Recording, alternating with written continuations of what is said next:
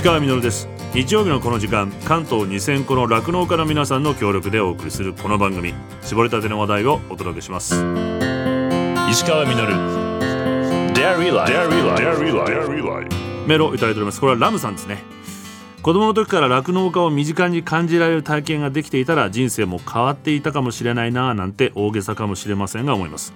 私は田舎生まれで実家の周りは田んぼだらけでしたなので野菜には親しんでいて子供の頃から野菜は大好きだし近所のおじいちゃんおばあちゃんが作ってくれた野菜を無駄にはできないなぁと子供ながらに思っていました。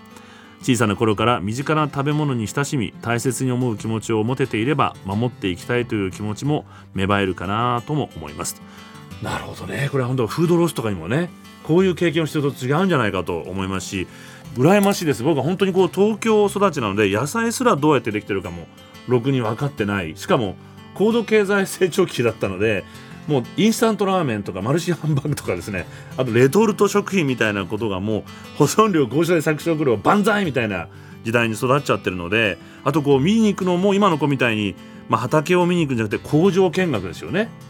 ジュースが作られるとかパンが焼かれる工場を見てすごいってこうこういう時代だったので食べ物はどっからどうやって生産されるかってことを本当に知らなく育ってきてしまいました。今ねそれを学んでるんですけども、まあ、そうやってそれを知る力読み取る力っていうのが今注目されていてこれはアグリカルチャルリテラシーというふうにアメリカで呼ぶようになってきてると。前もねお話ししましたけど数年注目されてます。この農業を読み解く力リテラシー。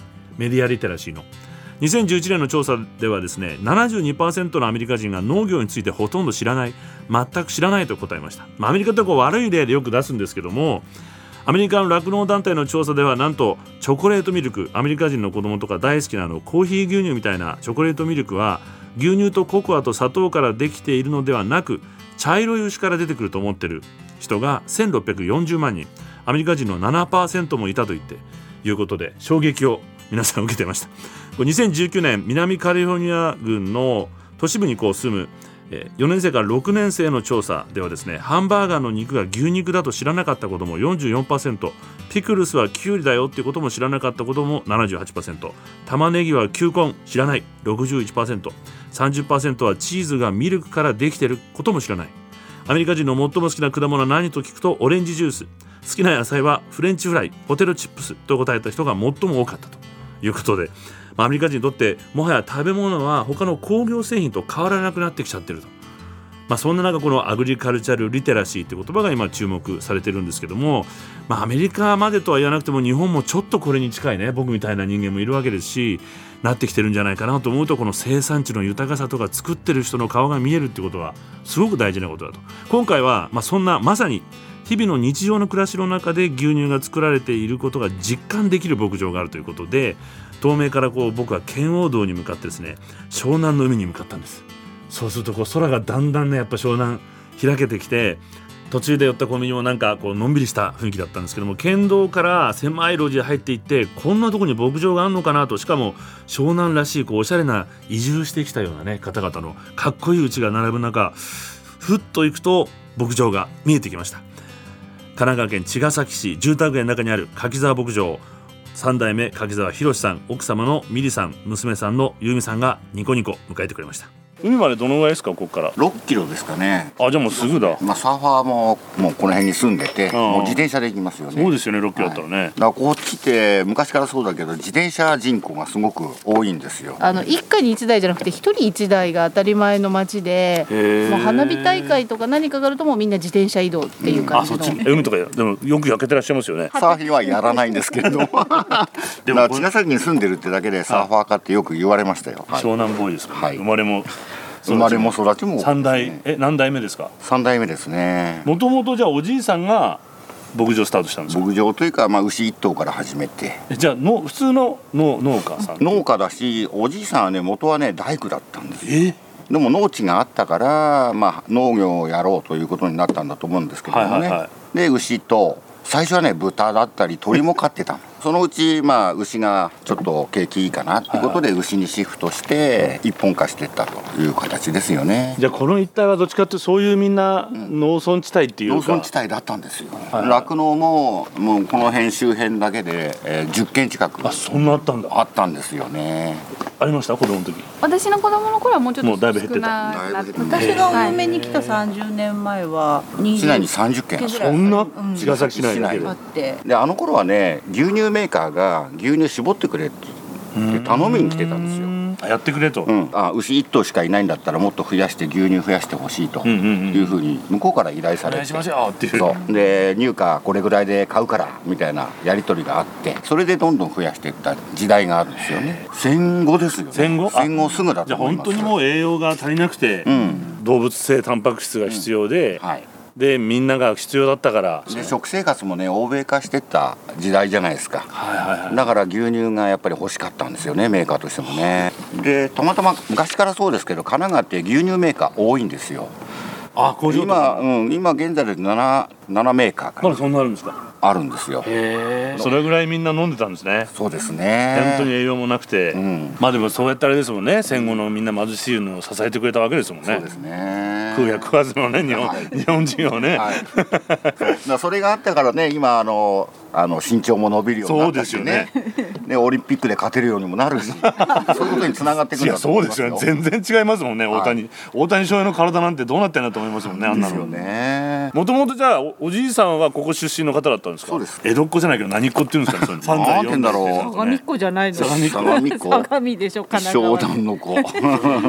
湘南っていつから言い出したんだろうね。湘南ね。いつ頃ですかね。加山雄三ぐらいですかね。そうですか。昔は言わなかったんですかね。鎌倉藤沢茅ヶ崎あたりを湘南って言ってたんですけど、地元の人たちは別に自分たちを湘南って言わないし、うん。鎌倉は鎌倉だし、ああそうんそう藤沢は藤沢だし、うん。茅ヶ崎は茅ヶ崎、まあ外から見た人があの辺が湘南っていう感じだったので、まあでも神奈川を湘南地区とか地域で呼ぶんですよ。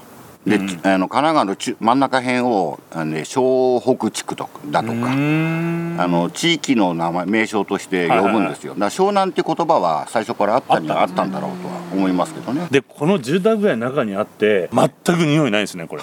そうですか。だってもう目の前本当にこうなんか正直言ってこうおしゃれな湘南ファミリーがいて、そうです逆ね。にこういう方々が目の前に牛がいるって嬉しいんじゃないかなと思うんですよね、うん。皆さんそう言ってあのここに家を建ててあ逆に？はい。でここに牧場があるのを承知でここの物件を買いに来てるんですけれども。今流行りのこう移住みたいな感じだと価値ですよね。これが多分あるって、うん。牧場って不動産業界からすると迷惑施設って言われてるんです。えー、あ匂いとか？匂いとか。逆にその消費者側からすると動物がいて嬉しいなって思ってくれる人たちもいらっしゃる、はい。緑があるっていうのもすごくいいじゃないですか,、はい。だからそういう形がここに集まってきてくれたんだと思いますよね。あじゃあもう新しいそういう感覚の人が、でもこの匂いがないっていうのは一体どういうことなんですか？あるんですよ。少ないというだけだと思います。あの匂いの出ないようにっていう努力はもちろんやってますゼロにすることはできないんです。で機械が動く時とかそういうところ時に匂いって出るもので。あその、えっと、堆肥をこう、はい、かきかき回せるだとか、はいはい。バンクリーナーを機械を動かすだとか、そういう時に匂いが出るんですよね。だからそうでない時は比較的こんな状態で匂いは少ないと思います。でこれ牛さんは見えるんですか？向こう側にね運向こう側に行くと。動場があるんですよ。あはいはい。そこに牛を出してるのパドックみたいな感じで。はい。あもう散歩がてら牛を見るとかいうことができるような状態いやです。最高ですよね。越してきた方ね。で6キロであまさにほら。6キロでご近所さん、この距離でご近所さんがいる牧場ってなかなか。近くに貸し屋で住まわれた方、ええ。ご家族がいらしてもうそこを売り出されたんでもう絶対牛から離れられないから買いますって言って。から離れられない。入居していただいて。それはやっぱりもう毎日見てると好きになっちゃうってことですかね、もうお子さんがすごい怖がらずにもう大きい牛でもちっちゃい牛でもね触りに来て来てましたね。まだその頃まだの使用管理区域の厳しい時代でもなかったので、はいはいあじゃあどうぞどうぞって、まあ、知らない相手ではないので、はいなんか牛,、ね。うん、牛舎入れてほら今日は生まれた牛さんだよなんて言ったら「かわいい!」って言って触りに来てくれてもうそれからほぼ毎日のように通ってくれたというかね。ご近所さんほら牛を目当てに見学に来るじゃないですか、はいはい。自分たちは絶対声かけるんですよ。あそうなんですね。でコミュニケーションを取る。あの、まあ、雑談でいいから話をするんですよ。そうやってこうお近づきになるという人間同士のね。そうすると常にやっぱり通ってきてもらえるというか抵抗感なくなってくるじゃないですかそうすると匂いも気にならなくなるっていうことにつながっていくんだろうと思ってるんですよ。だこういう住宅街でやるには匂いを減らすっていう努力はもちろんするんですけれども人間関係づくりって一番大事かなと思っててそれですね子供の声がうるさいって思うか、はい、知ってる子の声だったら可愛く聞こえるじゃないですか。そうそうそうそうねそれと同じですね、はい、他にはこういわゆるこう都市型になるんですか？こういう酪農っていうのは、はい、これはどういう特徴が他にあるんですか、えっと、公共下水道がつながってるんです。だ水洗トイレ状態なんですね。で糞をね脱水機にかけて水分だけ公共下水道へ流す固形分は堆肥化するでやっぱりその脱水することで匂いってかなり減るんですよね。脱水した分は堆肥にこう堆肥に。なってって、はい、これご近所さんとかに。家庭菜園がすごい多いんですよ。そういう人たちにあの販売って形でそれでほとんどはけ人気じゃないですかじゃそうですね。おかげさんで23か月待っていただくような状態ですよ。じゃあ本当にこの地域に溶け込んでアイスクリームができて、堆肥ができて、で牛ちゃんと挨拶できて。そうですね。共生してるって感じですよね。石川稔。Dairy Life Dairy Life 石川みがやってますデイリーライフ。神奈川県茅ヶ崎市柿沢牧場の3代目柿沢博さん奥さんのミリさんそして娘さん由美さんにお話を伺ってるんですけども柿沢牧場ですねアイスクリームショップペルシモンというのがありましてその前にあるテーブルと椅子どんぐりの木の大きなね木の下にあるんですけどもそこに座ってのんびり話をしていたんですがお隣さんが牧場で近所に牧場のあるなんていう暮らし。これ新しい世代には大切な価値として歓迎されているだなと思いました。もう本当に話してる途中もね本当におしゃれなこう湘南ファミリーのお母さんが自転車でスーッと帰ってきたりしましてこの自転車率も高いって茅ヶ崎おっしゃってましたけど自転車をよく乗る国は幸福度が高いっていうデータがあるんですよね。だからまた一段とこの茅ヶ崎ライフがそして海があってそして自転車に乗って家庭菜園をやって牧場があるなんていうと確かにこれは憧れのライフスタイルだなと海もありますしね本当ねもう引き続きそんな憧れの湘南ライフも含めてお話を伺ってます。ちなみにこの立派な木はどんぐりなんですって。で子供もどんぐり拾いに来れたり子供ってどんぐり好きじゃないですか。好きですね。ね。この辺の子はみんな来ますね。これ何年ぐらいですかこの立派な木。七八十年かと思いますけれども、ね、じゃあもう生まれた時からずっとあそうです。あるんですか？はい。でこれ後継がれるっていうのは、うん、全然抵抗なく継がれたんですか？抵抗なくはないですよ。その当時の仲間はねいろんな業種につきついたりしますから。ですもんね。はい。そういうのもありだなって。きっかけは？同業のあの同級生が結構いたんですよ神奈川県内に同級生の酪農家って何人もいます。はい。でやっぱり一緒にやろうよという雰囲気がたくさんありましたので、それがきっかけになりましたよね。大変な時ってありました？動物ですからね、はいはい、自分の思う通りにいかないこともたくさんありますし会話しても会話にならないじゃないですか。あのどこが痛いのって聞いたって答えてはくれない、ね、うん、でそこをこう掴み取るようになるまでにやっぱり時間かかりましたからね。コミュニケーションが。そうです、ね、じゃあ今では取れるんですね逆に。何を求めてるのかぐらいはなんとなくわかりますよね。どういうところでわかるんですか？仕草ですよね。仕草。あの痛い時にはどっかその痛みのところを目線で感じるというかあと動きでねわかるんですよね。ちょっとこうなんか痛そうにしてるなっていうのが、うん、あとはすぐに気づいてあげなきゃいけないですよねこっちがね。そのあのサインっていうのは小さいですからその小さいサインを見つけてやるってことは大事ですよね。特に早い段階で。搾乳の時にはすぐにあの牛の横に入るわけですよ、はい、だから体を触ってやるとか、うんうん、あのスキンシップもやっぱり必要だしそれでやっぱり感じ取るものがありますよねなるほど。牛もあの人間の顔をちゃんと覚えてるのでこの人は大丈夫だとかこの人は知らない人だぞとか分かってるんですよね。でうちは特にみんな名前を付けてるんですよ。はいはいでやっぱ名前で呼ぶようにしてるんですけれどもそうするとやっぱり距離がもっと近づいてくるとい。う感じしますよね、はい、だ名前で呼ぶと振り向いたりやっぱり、うん、してくれますから。えじゃあもしかしたらそのご近所さんもしてたりするんですか？あしてますよ。あのね 辞表って耳にあの番号つけてるじゃないですか、はいはい、あそこに名前入れてあるんですよ。呼べるんだじゃあ。はい。えじゃあ子供たち楽しいですね 何ちゃんが今日いるみたいな。そう。で奥様は、はい、およもともとこちらの方なこちらってこの地域の方なんですか？そうです。はい。でお嫁さんにいらしたっていう、はい、きっかけは、えーと、私の幼馴染と夫の幼馴染があの結婚することになって。えおさ幼馴染同士が？はいはい。幼馴染同士が結婚することになってじゃあお前ら出会いあの合わせるよって言って紹介していただいて。あじゃあ牧場あったの知ってたんですか？え全然知らなかったです。あの彼女から酪農家なんだけどって言われて 酪農って何？みたいな。あの、うん、牛飼ってんだってふーんっていう感じで、まあ嫌だったら断ればいいからじゃあ会うよぐらいの軽い気持ちで行きました。でも今はもうこんな牛さんの帽子をかぶるぐらい。牛さんのエプロンと。もうすっかりハマったんですか？いや全然ハマってないです。私は酪農家じゃっていうポジションまでいけてないと思っていて酪農家の妻っていうポジションです。素晴らしいマネージャーさんみたいな。うちの牧場の広報担当みたいな感じ。あそれでこのスタイルなんですね。酪農教育ファームだとか、はいはいはい放牧連だとかうんうんうん。に参加して、あの外に出るタイプなんだ。はい昔からずっとこう喋ってるタイプ。で 黙ってって言っても1分後には喋り出すみたいな。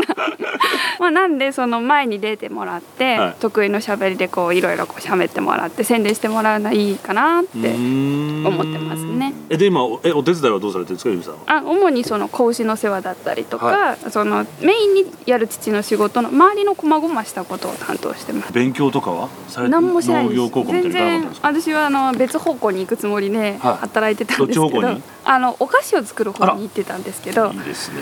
子供の時に、例えばゆみさんこの牧場で育つっていうのはどどんな感じですか？こんな感じ？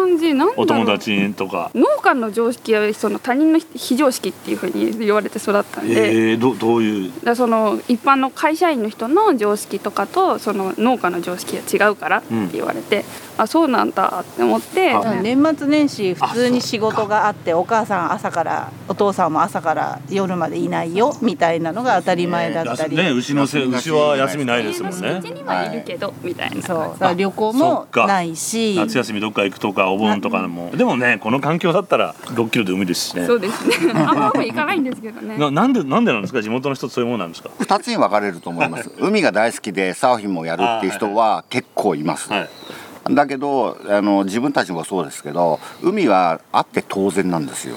それ生まれた時かそうらあればね。普通に。茅ヶ崎って地域ってすごくねあの温厚な人が多いんですよ。いや僕ね遊びに僕は実はしょっちゅう、まもう夏はもう毎週ぐらい泳ぎに来るんですけど道路立って僕は海歩いてこう B さんで歩いてて、海行こうと思って駐車場と思って道路に立った時点でバーってみんな止まってくれるんですよ。すいませんもう遊びに来てんのにって。もうそれだけで癒されます。なんか茅ヶ崎そういう、まあ、田舎者って言っちゃあれですけれどもあの隣の市町村から比べると田舎だったもんだから、そういうその温厚な性格っていうか人間性が。みんな話してるし。もう夫の同級生皆さん茅ヶ崎市内の戻ってきてるというかみんな普通に住んで残ってるよね。茅ヶ崎出身の自分たちの時代はですけれども、ここで生まれた人間って一回は外へね仕事なり、まあ、学生で外出たりはいはい。するけれども、必ず帰ってくるんですよ。やっぱり居心地がいい地域のようですね。そう由美さんの世代でもそうここまでになるとだいぶみんなこうあ一回出てくる。ちゃったりとか。皆さん帰ってくるとしたらまあ結婚してねもうちょっとしたらじゃないですかね。あと5年10年したらみんな同級生集まるんじゃないですか？まあで子供生まれてきたしたらこっちでのんびり暮らしたいなってみんな思い始めるか多も分そうだと思います。そこでまた牛が近くにいたらね。本当ですね。いやいい話だな。ありがとうございます。石川みのる Dairy Life Dairy Life 石川みのるがやってまいりましたデイリーライフこの番組では皆さんからのメッセージをお待ちしております。メールアドレスはミルクアットマーク TBS.CO.JP です。今週紹介しました柿沢牧場の様子。来週もお伝えしていきたいんですけども。そしてさっきちらっと言ったのでお気づきの方もいらっしゃるかもしれないですけども柿沢牧場の絞りたての生乳を使って茅ヶ崎のアイスクリームショッププレーンティーズで作られたレギュラーアイス5個と季節のシャーベット1個をセットにして3名の方にプレゼントいたします。ちなみにレギュラーアイスクリームはバニラ生チョコストロベリークリームチーズミルク。これ僕3個食べました。うまかった。受付は12月6日水曜まで。応募方法など詳しくは番組のホームページをご覧ください。いや本当にねこう生活の日常の生活の中にある牧場。柿沢さんこうご近所にはこちらから声をかけるんですと。そして関係づくりをねされてらっしゃる。それで牛にもこう名前をつけて関係づくりをして何を求めてるのかこっちから察することが大事。声をかけるのはこう相手がどうしてほしいかを知ることにもなりますしまたそうすることでさらに互いを知ってどんどん距離が縮まっていくんだなと。飲食店をやっているこう20年来の知り合いがですね新しいお店をオープンしたから来てみてと誘ってくれてなかなか行けなかったんですけどちょっとこの前行ってみました。コンセプトはニューヨークにあるチャイニーズレストランということでカジュアルなんですけどもすごいかっこいいんですよね。だけどもさらにこうびっくりすると美味しくて。そしてですね何より働いている中国人のスタッフの人たちそしてアルバイトの店員さんたちの接客がフレンドリーで素晴らしくてですね。それはですねこう彼の他のお店も全部同じでどうやって接客を教えるのかかつて聞いたことがありましてマニュアルはないそうです。ただお客さんのストーリーを読むようにというふうに伝えている。この2人は何でこの時間に来たんだろう。友達同士なのか恋人同士なのか何かのお祝いなのかお腹が空いてるのかそれとも単にゆっくり話したいのか。そういうことができれば自然とコミュニケーションができて相手の望む接客ができるんだそうです。相手のストーリーが読めればそこがまた新しいストーリーが作られる場所になっていく。柿沢牧場のストーリーは住民の人たちのストーリーと重なって進んでいく。そんな牧場でした。来週もまたそのストーリーをお伝えします。石川稔デイリーライフ。この番組は関東2000個の酪農家関東生乳関連の提供でお送りしました。石川稔。Dairy Life